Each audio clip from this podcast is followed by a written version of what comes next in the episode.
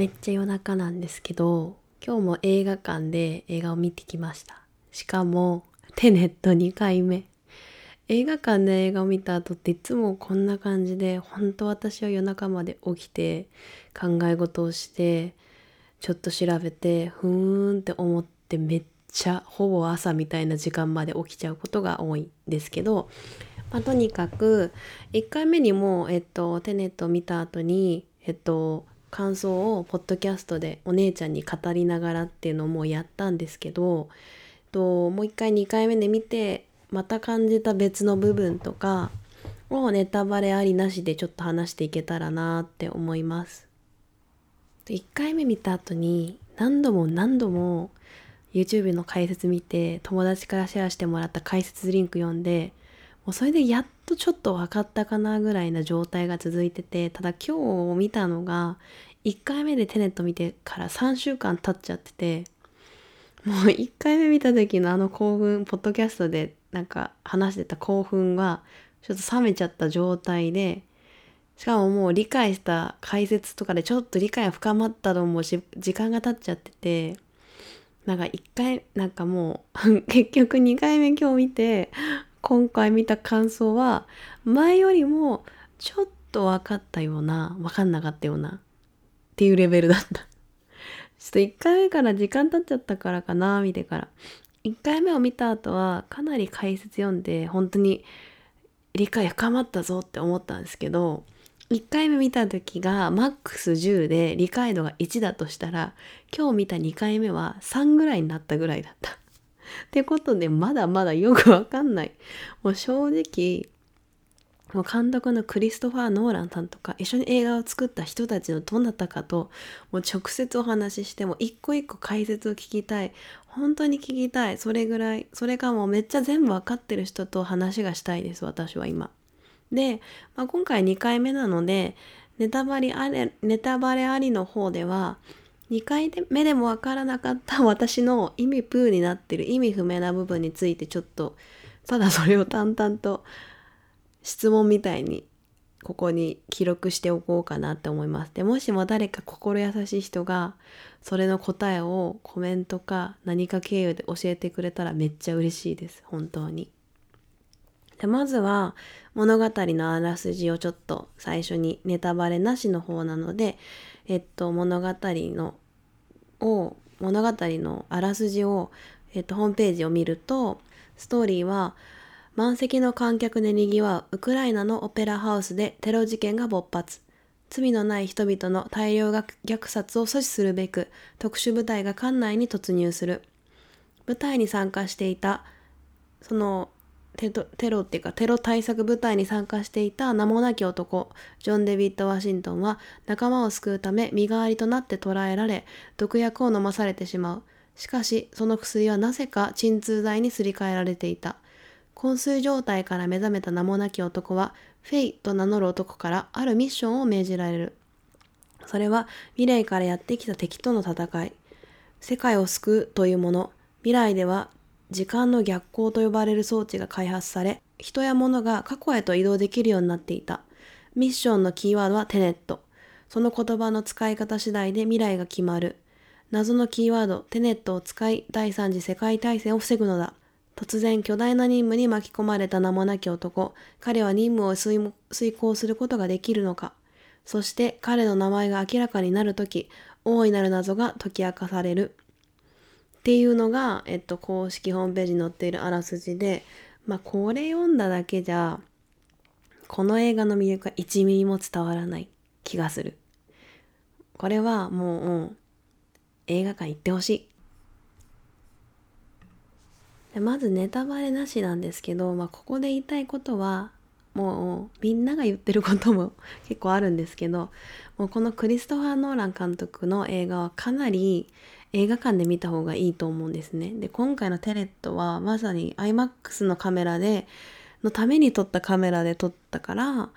もう迫力がすごいんですね。音もすごいからもう絶対に大きなスクリーン iMAX で見た方がいいしその中でも最高峰の池袋にあるグランドシネマサンシャインで見た方がいい気がする私は見てないんですけどでこれは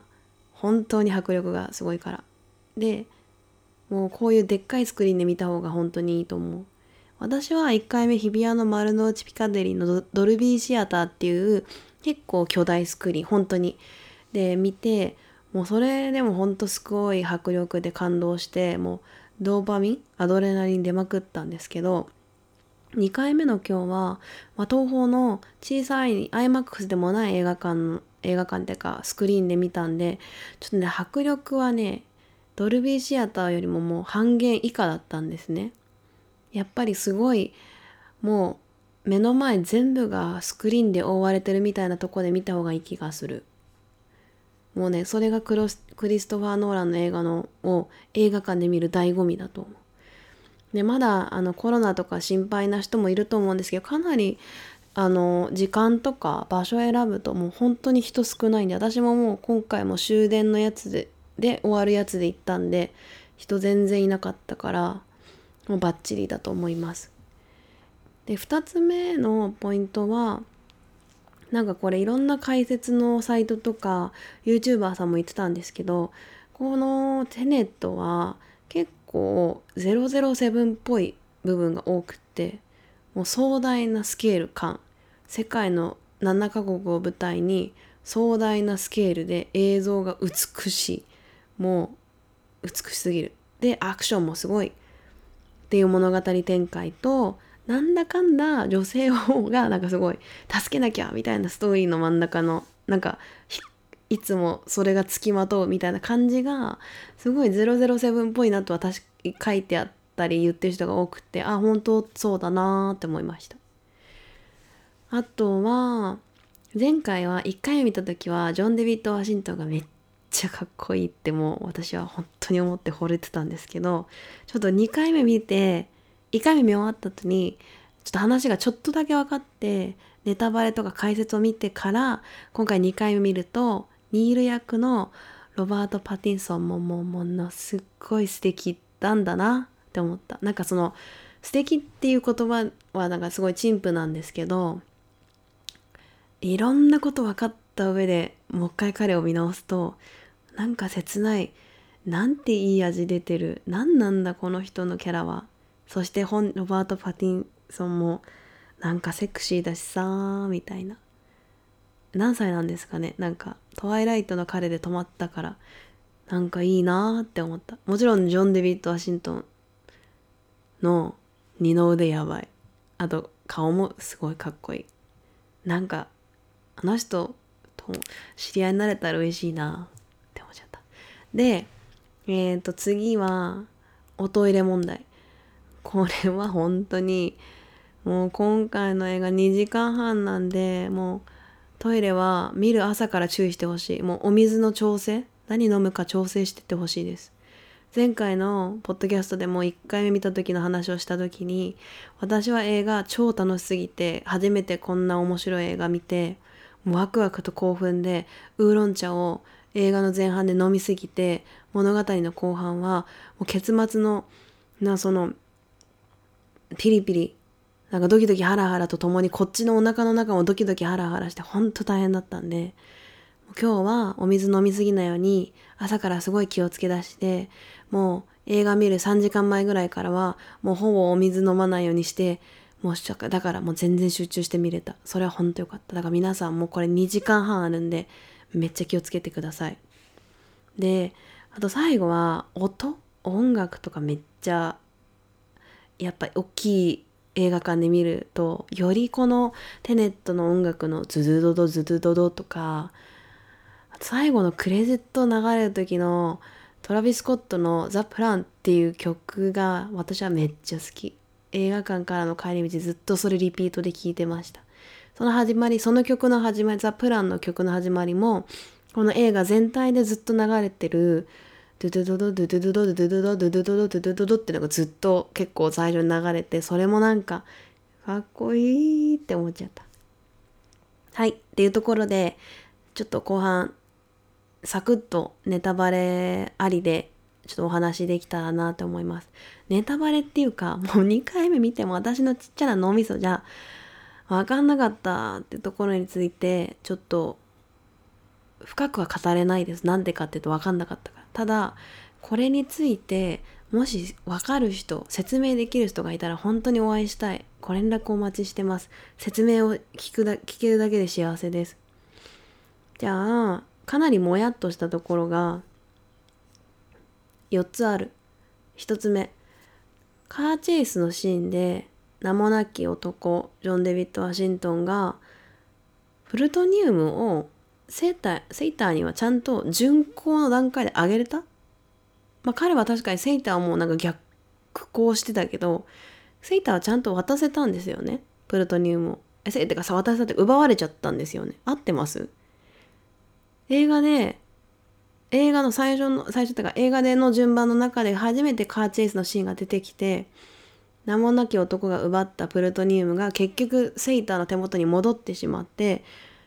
なのになんでその後名もなき男とキャットはセーターにあのなんか変なとこ連れてかれてあそこで拷問を受けたんでしたっけ？あの BMW の話？BMW にあるのか？ないのか？みたいな。あれは何なん？え？ちゃんと渡してたじゃんっていうのがちょっと私覚えてないから間違ってるんですかね。そこがすごい気になる。っていうかもうあのなんかあそこの尋問のやり取りセイターからセイターがキャットをなんか目の前に従えてで窓越しガラス越しに名もなき男がいてあの子の音のなんか遅れ具合というかもうどっちが何ですか過去ですか未来ですか何ですかみたいなのでめっちゃ疲れたあそこについて誰かに説明してもらいたいで2つ目ほぼクライマックスに近い挟み撃ち作戦あれめっちゃ壮大なスペクタクルっていうんですかあれはほんと見ててなんかもうわけわかんないけどとりあえずかっこいいっていうか迫力がすごいであの挟み撃ち作戦で赤いバッジと青バッジつけてる。もう軍団対軍団の戦いみたいなところでその間その大きな2つのチームに分かれてるけどそれとはまた別でアイブスと名もなき男主人公が地下の爆弾を止めに行く、まあ、抜きに行くみたいな言った時にその最後敵のところに到着してそのでっかいマシン見つけただけど目の前に柵がある。その柵の前に倒れて死んでいたのはすでに倒れていたのはすでに死んでるニールで合ってますよね。ただこのニールの何て言うのかなタイムラグタイムどの時間軸の誰ですかっていうのがわからない。難しかった。3つ目。もやもや3つ目。その後一旦テネット側の作戦がそのアナザーニール別のニールが車でウンって引っ張ってくれてそこからそこにつなが引っ張られて出てきた名もなき男と主人公とアイブスが車で出てできてあの7つのなんかテネットだ、アルゴニウムアルゴリウム、えー、ブレブルトニウム を一緒にと取り出した作戦成功したって思ったのにアイブスがすごい雰囲気突然変わって3人でやったなみたいな作戦成功したなってなった後にアイブスがものすごい雰囲気突然ガラッて変えてみんなでこのな9つのプルトニウムをバラバラに持ってどこかに隠してそれぞれ自分の死にたいタイミングで死ぬんだって言ったのは何でですか？えこれも遠い未来の名もなき男からの指示ですか？これめっちゃ気になる。これ本当に誰かに教えてもらいたい。これで最後一番最後のモヤモヤ。映画の一番最後にインド系の女性のプリアさんがなんか最後名もなき男主人公かっここれもネタバレだからいいけど黒幕に最後殺されちゃうじゃないですか。それは何でですなんで？っていうのは私の予想だとキャットを殺そうとしていてそれにキャットが気配に気づいて無線みたいなのな携帯みたいなので記録に残してその記録を受け取った未来の未来のか。名もなき男過去黒幕がそれをその情報を受け取ってプリアの前にプリアの車に乗っかって入ってきてキャットあプリアを殺しちゃうんですけどのかなって思ってるんですけどなんでプリアはキャットを殺そうとしたの？だってキャプリアさんも名もなき男に雇われてたはずなのになんで彼が一番執着しているかっここれは恋心？みたいなよくわかんないけどそういう彼女名もなき男主人公かっこ黒幕いっぱい総称がある。が一番好意を寄せてるキャットをなんで雇われてる身のプリアが殺そうとしたのはなぜ？気になる。はい。まあ謎はまだまだあるばかりで何回何回？だけどちょっと3回目はちょっとマジで奮発して iMAX で見たい。できればほんとチャンスがあるなら池袋のすごいすごいやつで見たい。予習もちゃんとして。楽しみだな終わり。ありがとうございます。